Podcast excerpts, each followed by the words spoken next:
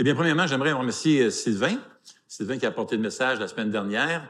Euh, c'était dans Jérémie 17 et c'était vraiment, tu nous as ouvert ton cœur et c'était vraiment touchant. J'ai pu t'écouter euh, en ligne cette semaine et puis c'était vraiment touchant et surtout édifiant, un bel encouragement. Alors, merci mon frère d'avoir pris le message dimanche dernier.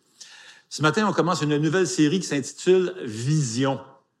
Vous savez, c'est John Edema qui nous a accompagnés pendant un certain temps, il y a plusieurs années, euh, qui, euh, qui d'ailleurs qui fait le tour de plusieurs églises pour les aider à vraiment euh, à poursuivre la vision et la mission que le Seigneur nous confie, à faire des disciples.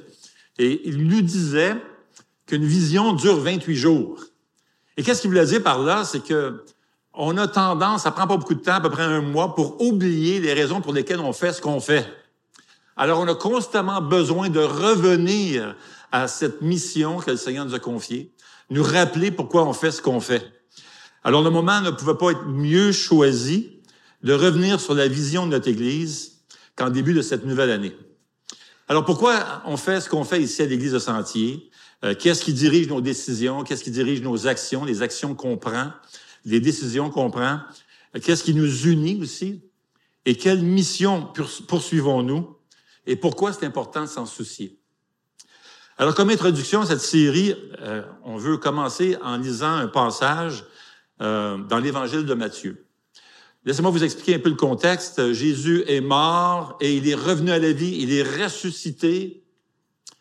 Euh, et là, Jésus va inviter ses disciples à se rendre sur une montagne en Galilée pour leur donner ses dernières volontés. Alors, on va tourner dans Matthieu 28, si vous voulez. Et euh, nous allons lire Matthieu 28 à partir euh, du verset 16. Matthieu 28, verset 16, et on va lire jusqu'à la fin. En fait, c'est la fin du livre de Matthieu. C'est vraiment les dernières paroles de Jésus ici. Alors, Matthieu 28, verset 16. Les onze disciples allèrent en Galilée sur la montagne que Jésus leur avait désignée. Quand ils le virent, ils se prosternèrent devant lui.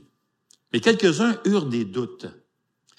Jésus s'approcha et leur dit, Tout pouvoir m'a été donné dans le ciel et sur la terre. Allez, allez donc, faites de toutes les nations des disciples, baptisez-les au nom du Père, du Fils et du Saint-Esprit, et enseignez-leur à mettre en pratique tout ce que je vous ai prescrit. Et moi, je suis avec vous tous les jours jusqu'à la fin du monde. Ce passage nous parle de la grande mission de Jésus. C'est le passage où Jésus confie à son Église la mission de faire des disciples de toutes les nations. Et dans ce passage, Jésus nous donne trois fondements à sa mission. Nous avons d'abord le but ultime de poursuivre la mission de Jésus l'appel à poursuivre la mission de Jésus et la motivation de poursuivre cette mission, la mission de Jésus-Christ. Alors pourquoi on fait ce qu'on fait ici à l'Église de Sentier? Pourquoi poursuivre la mission de Jésus? Eh bien, le passage commence en nous donnant le but ultime de la mission. Verset 18, Jésus s'approcha et leur dit, Tout pouvoir m'a été donné dans le ciel et sur la terre. Voyez-vous, le but ultime de poursuivre la mission de Jésus, c'est l'adoration. J'aime bien comment John Piper l'explique. Il dit ceci, il dit, le but suprême de l'Église n'est pas la mission, c'est l'adoration. Si la mission existe, c'est parce que l'adoration n'existe pas. Verset 11 dit, les onze disciples allèrent en Galilée sur la montagne que Jésus leur avait désignée. Quand ils le virent, ils se prosternent devant lui en geste d'adoration. Mais quelques-uns eurent des doutes. Maintenant, les, disciples voient Jésus arriver, ils l'ont reconnu. Euh, et quelle a été la première réaction des disciples? L'adorer. Maintenant, il est naturel qu'ils l'adorent, mais toute cette expérience-là de résurrection, il était mort. Et là, d'un coup, il revient à la vie. Toute cette expérience-là, c'est assez mystérieux, c'est grandiose euh, et c'est bouleversant. C'est la raison pour laquelle certains doutent. Maintenant, le doute dont il est question ici, c'est pas, il faut pas être compris, ça, il s'agit pas de le comprendre comme si les, certains des onze ont finalement décidé de pas croire, comme s'ils rejetaient la foi. Non, c'est plutôt comme Thomas dans Jean 20, 24 à 28. Certains disciples ont mis plus de temps à d'autres à accepter finalement la, la, réalité de la résurrection. D'ailleurs, le verbe dans l'original ne dénote pas une incrédulité définitive, mais c'est plutôt un état d'incertitude, d'hésitation. Est-ce que c'est vraiment, est-ce que c'est vraiment lui? En réponse à leur hésitation, Jésus vient leur parler pour les rassurer. Et c'est ce que Jésus fait. Il faisait ça régulièrement pendant son ministère sur la terre. Il rassurait ses disciples parce qu'ils avaient peur très souvent. Euh, tout comme les disciples ont eu peur la montagne de transfiguration. Imaginez les disciples. Jésus a invité quelques disciples à se rendre avec lui sur la montagne. Et tout d'un coup, tu as Moïse et Élie qui apparaissent. Et non seulement ça, Jésus, tout d'un coup, c'est comme si Dieu avait ouvert le rideau pour laisser voir le vrai Jésus dans sa gloire. Les disciples sont écrasés. Et là, tout d'un coup, le comble de tout, il y a une voix du ciel, Dieu commence à parler et leur dire, voici mon fils bien-aimé en qui j'ai mis toute mon affection. Imagine, les disciples sont à terre, ils ont peur. Et que, fait Jésus?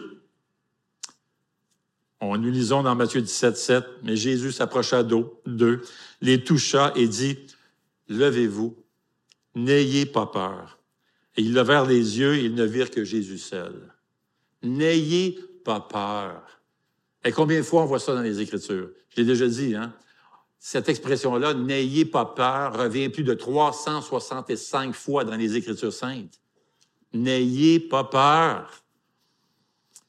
Jésus vient et il les rassure. Et comment il les rassure? En faisant toute une déclaration.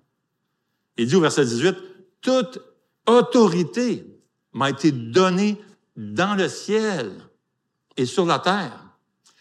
Cette déclaration-là, elle est pas mal puissante, magnifique.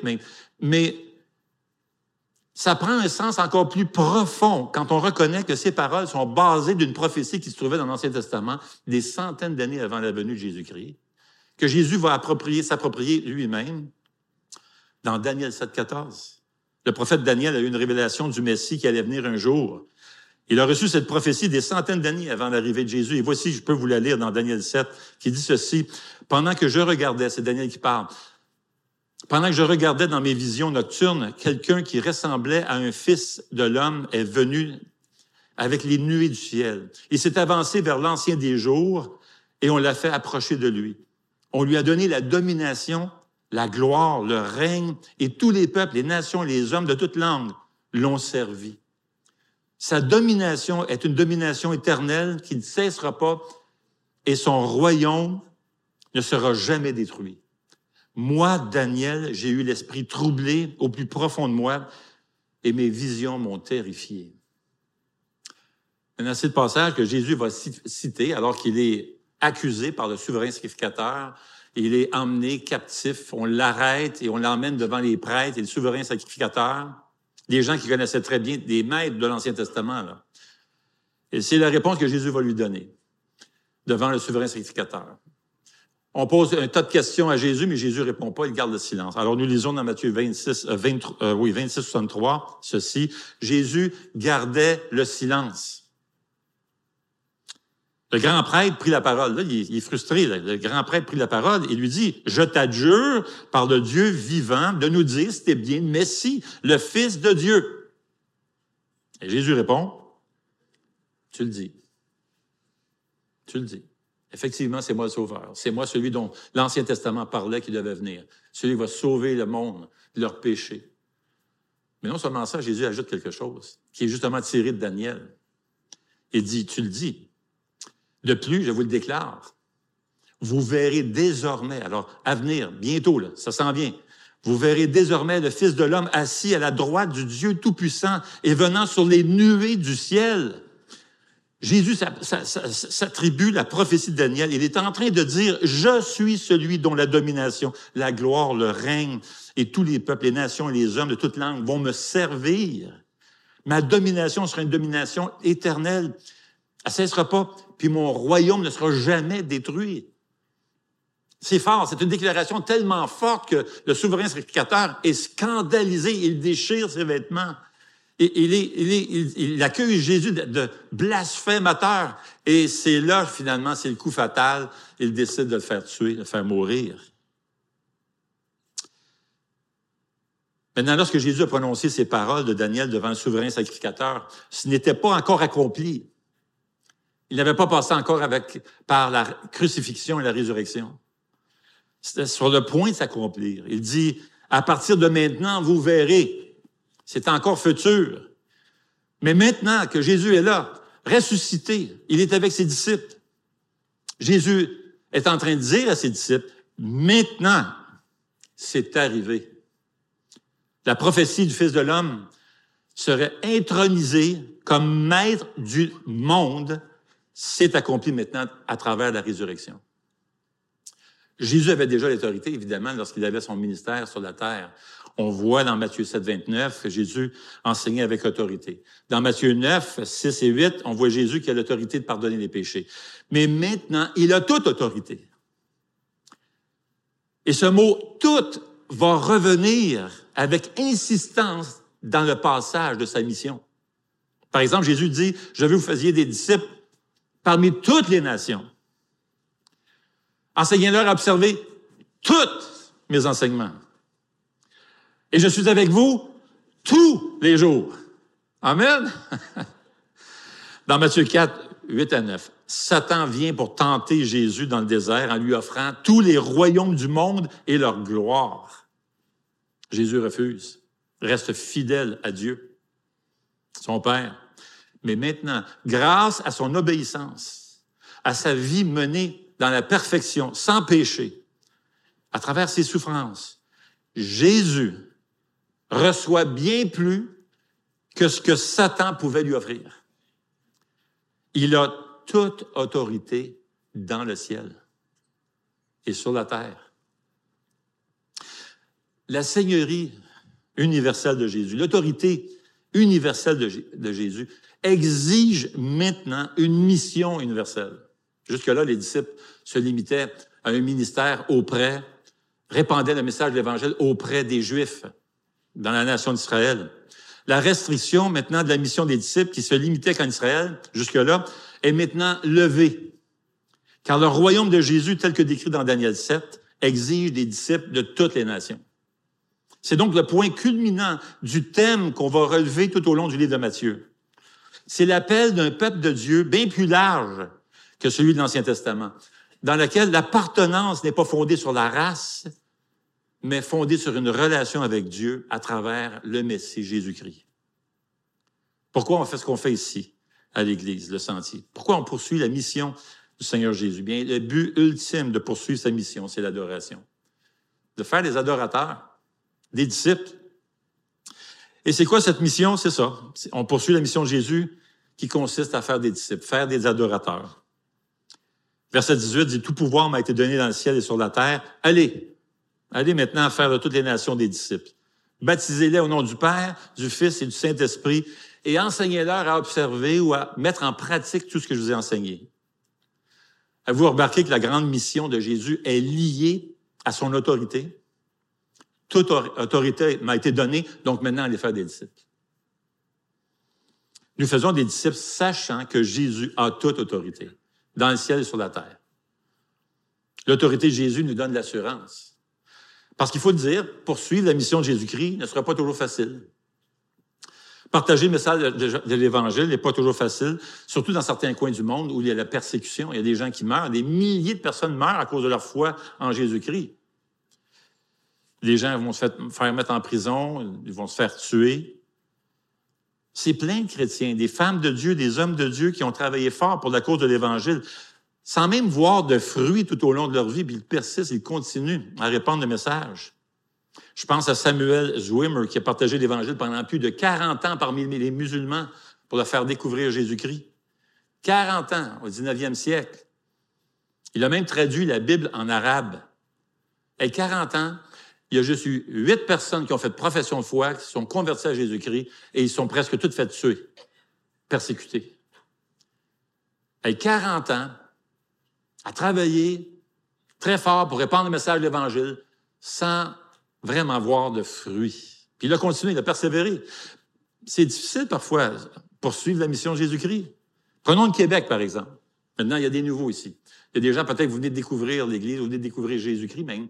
Vous êtes, en train de faire un cheminement de foi envers Jésus-Christ. Vous êtes nouveau. Vous connaissez peut-être pas toute l'histoire derrière cette Église ici et l'histoire au Québec, comment l'Évangile s'est répandu ici dans la belle province. Mais c'était pas évident. Vraiment pas évident, ici. Il y a des gens qui sont venus d'un peu euh, partout. Je pense à des femmes de Dieu, Mme Alexanian, M. Alexanian, qui sont venus ici, et d'autres, des pionniers, M. Héron et tout ça, qui sont venus au Québec pour répandre le message de l'Évangile, pour faire découvrir le, le salut par grâce. Et ça n'a vraiment pas été évident. Par exemple, dans les années 50, c'était très difficile de porter le message de l'Évangile ici au Québec de manière fidèle. De dire aux Québécois que le salut ne se trouve qu'en Jésus seul et non par les œuvres, que c'était uniquement par la foi, et c'était tout un défi.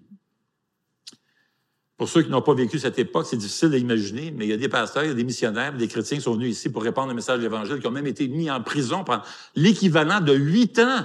Imagine, au Québec, huit ans de temps, faire de la prison parce que tu essaies de répandre le message de l'Évangile. C'est fou.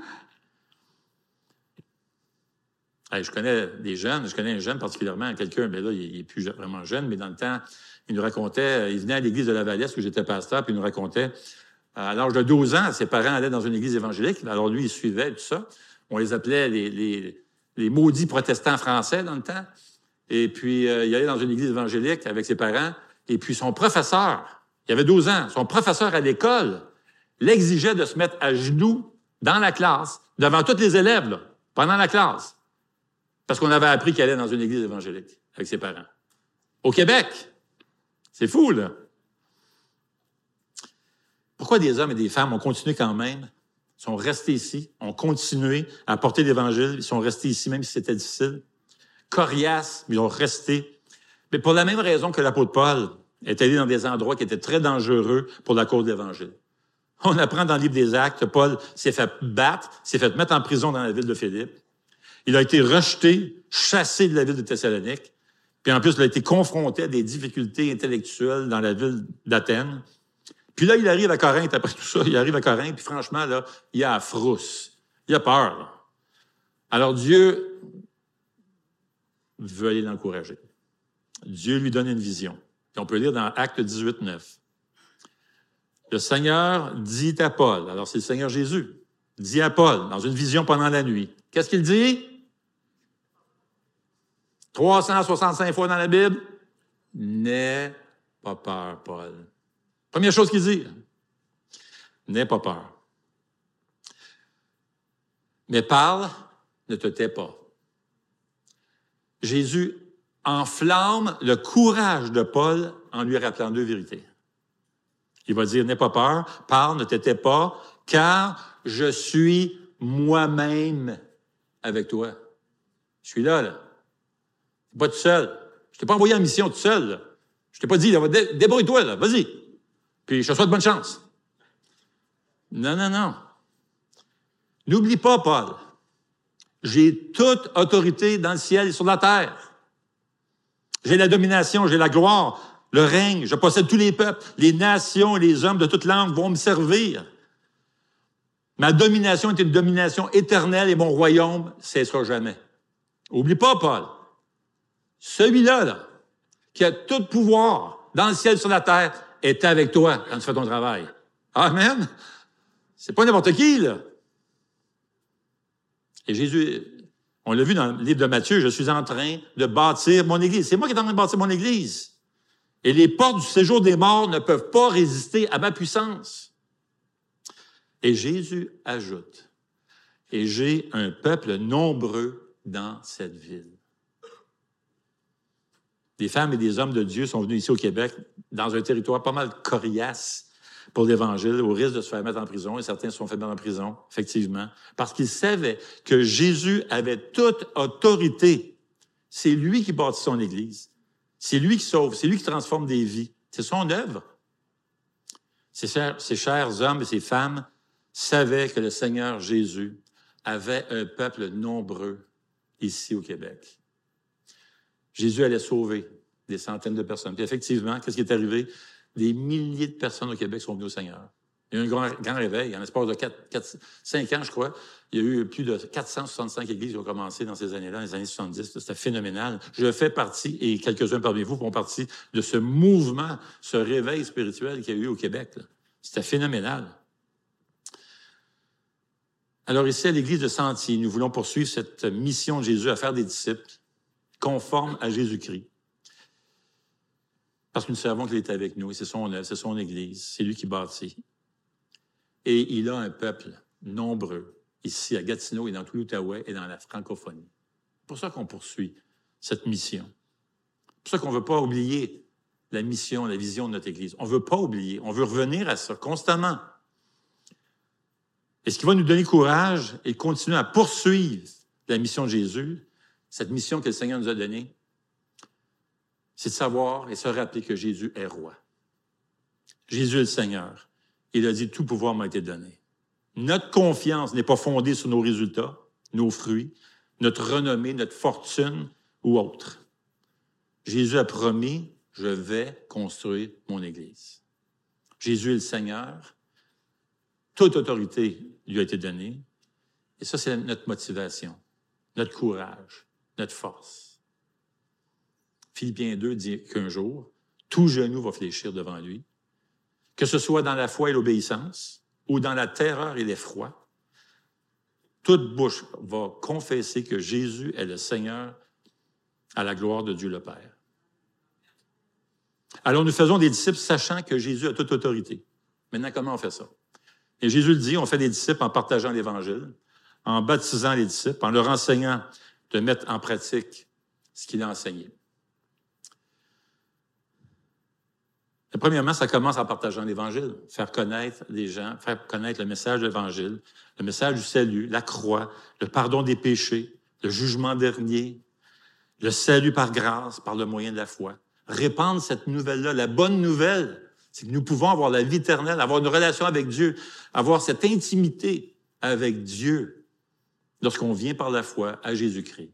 Peut nous sauver de tous nos péchés, nous pardonner de toutes nos fautes. Et les gens qui viennent au Seigneur, on, les baptise. Le Seigneur Jésus a demandé de les baptiser. Mais vous remarquez un petit détail? Jésus dit, baptisez-les au nom du Père, du Fils et du Saint-Esprit. Alors on baptise au nom du Fils aussi. C'est intéressant, Jésus prend donc sa place aux côtés de son Père et de l'Esprit, étant donc digne d'adoration puis d'engagement du disciple. Une belle évidence de la divinité de Jésus-Christ, ça.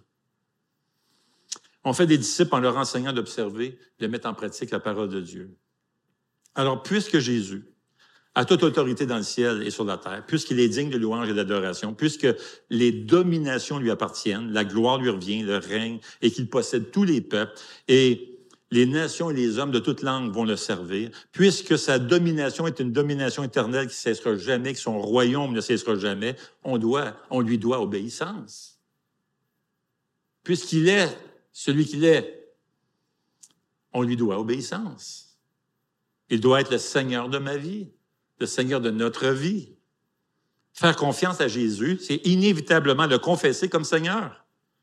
Et le confesser comme Seigneur se fait en termes de soumission à tout ce qu'il a dit, ce qu'il a enseigné. Ça, c'est la base du christianisme. Il y a des gens qui disent, ah, j'ai accepté Jésus comme sauveur, mais je ne suis pas tout à fait prêt à accepter comme Seigneur. Vraiment? T'as entendu qui il est, là? Vraiment? c'est le début d'une nouvelle année. Le début d'une nouvelle année, habituellement, c'est synonyme d'espoir, hein, de changement, d'ambition, de rêve. Avez-vous des rêves pour cette année? Des rêves pour l'avenir, de penser pour une vie meilleure. Traditionnellement, au début de chaque année, on a tendance à faire quoi? Prendre des résolutions. Hein? Êtes-vous rendu ironique là-dessus? Hein, des gens qui disent Ah, ça donne absolument rien, ils disent après un mois, on oublie tout ça. Ben, savez-vous? C'est faux.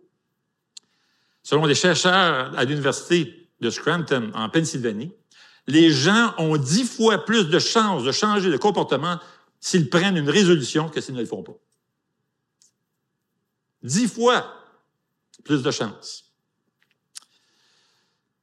Maintenant, voici une résolution que j'aimerais vous proposer ce matin. Qu'en 2023, Jésus soit le Seigneur de ta vie. Que Jésus soit le Seigneur de ma vie. Que dans les décisions que je prends, que quelles que soient mes relations avec les gens, etc., que Jésus soit le Seigneur de ma vie.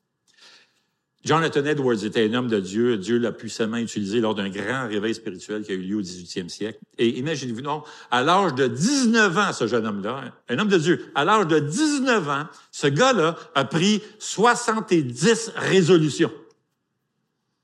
Hey, 70. Il n'y a pas d'ordinateur dans ce temps-là. C'est comme... Euh, 70. Il a dû écrire pas mal, et on les a, c'est écrit. Et voici l'une de ses résolutions. Je suis résolu à vivre comme je souhaiterais l'avoir fait quand je viendrai à mourir. Hmm? Laissez-moi vous répéter ça. Je suis résolu à vivre comme je souhaiterais l'avoir fait quand je viendrai à mourir. Laissez-moi vous dire qu'en s'appuyant sur la grâce de Dieu, évidemment, hein, parce que c'est pas par nos propres forces, s'appuyant sur la parole, sur la grâce de Dieu, cette résolution va certainement avoir un impact sur nos décisions qu'on prend tous les jours. C'est sûr. Alors, on a besoin de la grâce de Dieu pour marcher comme disciples. D'où cette promesse encourageante de notre Sauveur qui est toujours avec nous. Nous poursuivons la, mission de Jésus-Christ, sachant qu'il est toujours avec nous. Regardez le verset 20, ça dit ceci. Et moi, il termine comme ça. Il termine le livre. Le livre de Matthieu termine sur cette belle parole de Jésus-Christ. Quelle assurance, quelle promesse. Il dit, n'oubliez pas en passant. Je suis avec vous tous les jours jusqu'à la fin du monde. Quelle façon extraordinaire et intéressante de terminer non seulement la mission de Jésus, mais aussi l'évangile de Matthieu. Regardez la grâce de Jésus. En passant, ce n'est pas une condition. Jésus n'a pas dit, allez, faites de toutes les nations, puis si vous faites de toutes les nations, je suis avec vous jusqu'à la fin du monde. Il n'a pas dit, si vous ne faites pas de disciples, par exemple, débrouille-toi tout seul. Il n'a pas dit ça. Il n'y a pas de condition dans cette promesse. Aucune condition. Voyez-vous la grâce de Dieu? Je vais être avec toi. Quoi qu'il arrive. Tu vas tomber, tu vas chuter, tu ne seras pas parfait, tu vas avoir la difficulté, tu vas faire face à des tentations, puis tu vas probablement tomber. Je veux que tu te rappelles. Quoi qu'il arrive, quoi que tu fasses, quoi que tu dises, quoi que tu rêves, quoi que tu penses, je rappelle-toi, je suis avec toi. Puis je vais être avec toi jusqu'à la fin du monde. Je vais toujours, toujours, toujours être avec toi. Amen.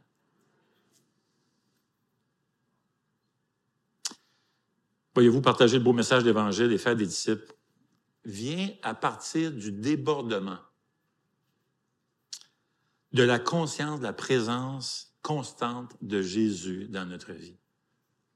Plus tu te nourris de Jésus, plus tu deviens conscient de sa présence et plus tu vas vouloir participer à sa mission. Plus fort que toi? Tu vas partager cela, cette joie-là dans ton cœur, ce débordement dans ton cœur. Tu ne pourras pas garder ça pour toi. La promesse de la, de la présence de Jésus fait écho, fait écho au nom Emmanuel, Dieu avec nous. Le fait que le Seigneur ressuscité puisse maintenant faire cette belle promesse, comme Dieu l'a fait au peuple de, de l'Ancien Testament amène la présence de Jésus dans, Matthieu à un point culminant. Jésus est Emmanuel. Il est le Dieu avec nous. Maintenant, on ne sait pas ce que 2023 va nous apporter, n'est-ce pas? Qui savait qu'il y aurait eu une pandémie mondiale, mon ami, il y a quelques années? Jamais. Jamais connu ça de ma vie. Moi, qu'est-ce que c'est que ça? On ne sait pas ce que 2023 va nous réserver, mais voici ce que je sais. Je sais que notre Sauveur Jésus est un Sauveur merveilleux. Il est tout ce que je ne suis pas. Il est fort, il est sage, il est bon, il est saint, il est juste, il est aimant, Il est miséricordieux, il est compatissant, il est le chemin, il est la vérité, il est la vie, il est éternel et il est toujours avec nous. Et il est toutes ces choses, tout le temps, bien plus qu'on peut l'imaginer. Alors, bien-aimés, vous êtes prêts à amorcer cette nouvelle année et poursuivre la mission de notre Seigneur? Faisons des adorateurs. Faisons des disciples de Jésus, sachant que Jésus est toujours avec nous. Pendant qu'on prie, j'inviterai les, euh, équipes de louanges à venir. Prions. Seigneur notre Dieu, comment ne pas t'adorer devant de telles révélations sur ton Fils? Comment ne pas faire comme les disciples et se jeter, se prosterner à terre devant Jésus? Seigneur, nous voulons te louer, t'adorer. Nous voulons que cette année 2023 puisse être une année dont tu seras fier de tes enfants que nous puissions agir comme si tu étais le Seigneur de notre vie. Parce que tu en es digne. Tu es éternel. Tu es parfaitement sage. Tu es omniprésent, omnipotent, omniscient.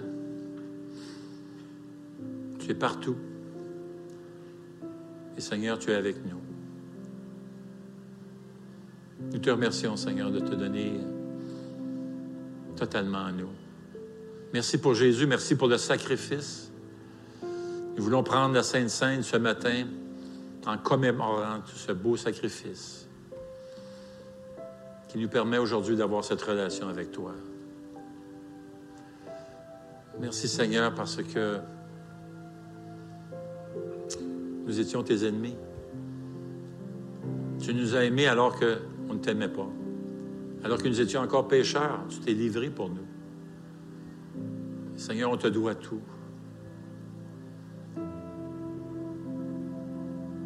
Merci pour tout ce que tu as fait, Seigneur. Que cette année 2023 puisse être une année où tu seras glorifié, adoré puissamment parmi tes enfants. Que notre Église, Seigneur, le sentier, puisse poursuivre cette belle mission de voir de plus en plus d'adorateurs venir à toi,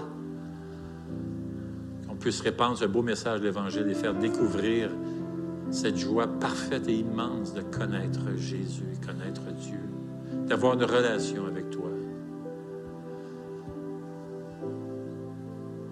Ce soit ton année, une année où tu seras élevé par-dessus tout dans notre propre vie. Au nom de Jésus.